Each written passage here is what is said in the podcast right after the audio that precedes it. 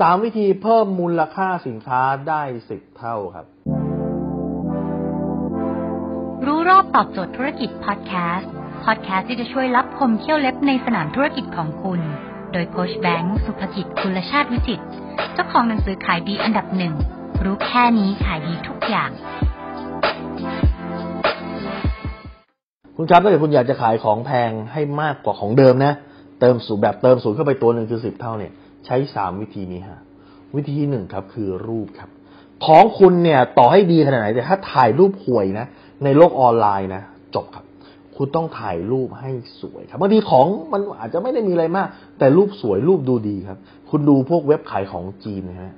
คือส่งมาเป็นอีกอย่าง แต่ในรูปโหสวยมากดูแล้วอยากได้เลย เนี่ยเพราะเขาจัดแสงจัดไฟนะฮะมีองค์ประกอบภาพต่างๆ ไม่ได้แค่เฉพาะแสงกับไฟนะ แต่คือการมีองค์ประกอบภาพ ให้มันดูสวย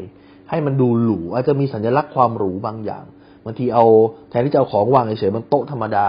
ไปซื้ออผ้าขนสัตว์เล็ก ๆ มาวางถ่ายปุ๊บดูดีขึ้นอะใช่ไหมบางทีอาจจะมีประกายเพชรเล็ก ๆบางทีอาจจะมีวางคู่กับของบางอย่าง ที่มันอาจจะทำให้ดูแพง เช่นวางคู่กับกระเป๋า บางยี่ห้อ ที่มันดูแพงทำให้ของสิ่งนี้มันดูแพงเข้าไปด้วย นี่คือการที่ทำให้รูปมันดูแพงครับ ราะมันจะทำให้ภาพในใจของคน คนไม่รู้ คนไม่รู้ว่ามูลค่าสินค้านั้นเป็นอะไร แต่เมื่อคนมันรู้สึกว่าเฮ้ยมันแพง คนก็จะพร้อมซื้อสินค้าราคาสูงขึ้น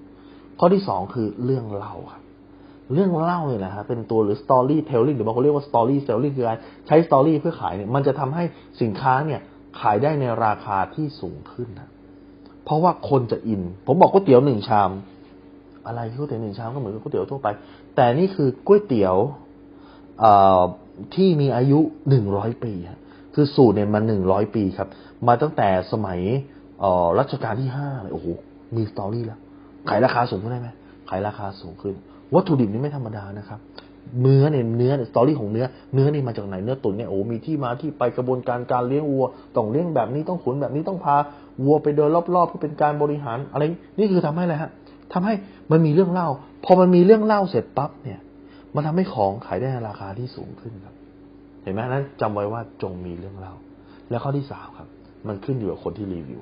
คนที่พูดถึงครับ คุณจำเคสของลิซ่าแบ็คพิงได้ไหมครับ ที่รีวิวเรื่องของตัวลูกชิ้นนะพอลูกชิ้นกินปั๊บเนี่ย พอพูดถึงลูกชิ้นปั๊บเนี่ย ลูกชิ้นขายดีทันทีเห็นไหมเมื่อคนรีวิว เป็นคนที่มีชื่อเสียงหรือคุณมีดารานะครับ มีนักร้องมีศิลปิน มีอินฟลูเอนเซอร์มารีวิวสินค้าของคุณ นั่นเท่ากับว่าสินค้าของคุณเนี่ยได้รับความนิยมมากขึ้นทันทีนะคุณอยากจะขายของได้แพงขึ้น จงใช้สามเทคนิคนี้ครับ ถ้าคุณสนใจสาระความรู้แบบนี้ครับคุณสามารถติดตามได้ที่เพจรู้รอบตอบโจทย์ธุรกิจทุกวันเวลาเจ็ดโมงครึ่งจะมีคลิปความรู้แบบนี้ฮะส่งตรงถึงคุณทุกวัน ถ้าคุณไม่อยากพลาดคุณสามารถติดตามที่แอสไซน์แบงก์สุภกิจได้ครับทุกครั้งที่มีคลิปใหม่เราจะส่งคลิปตรงไปที่ มือถือคุณโดยทันทีครับ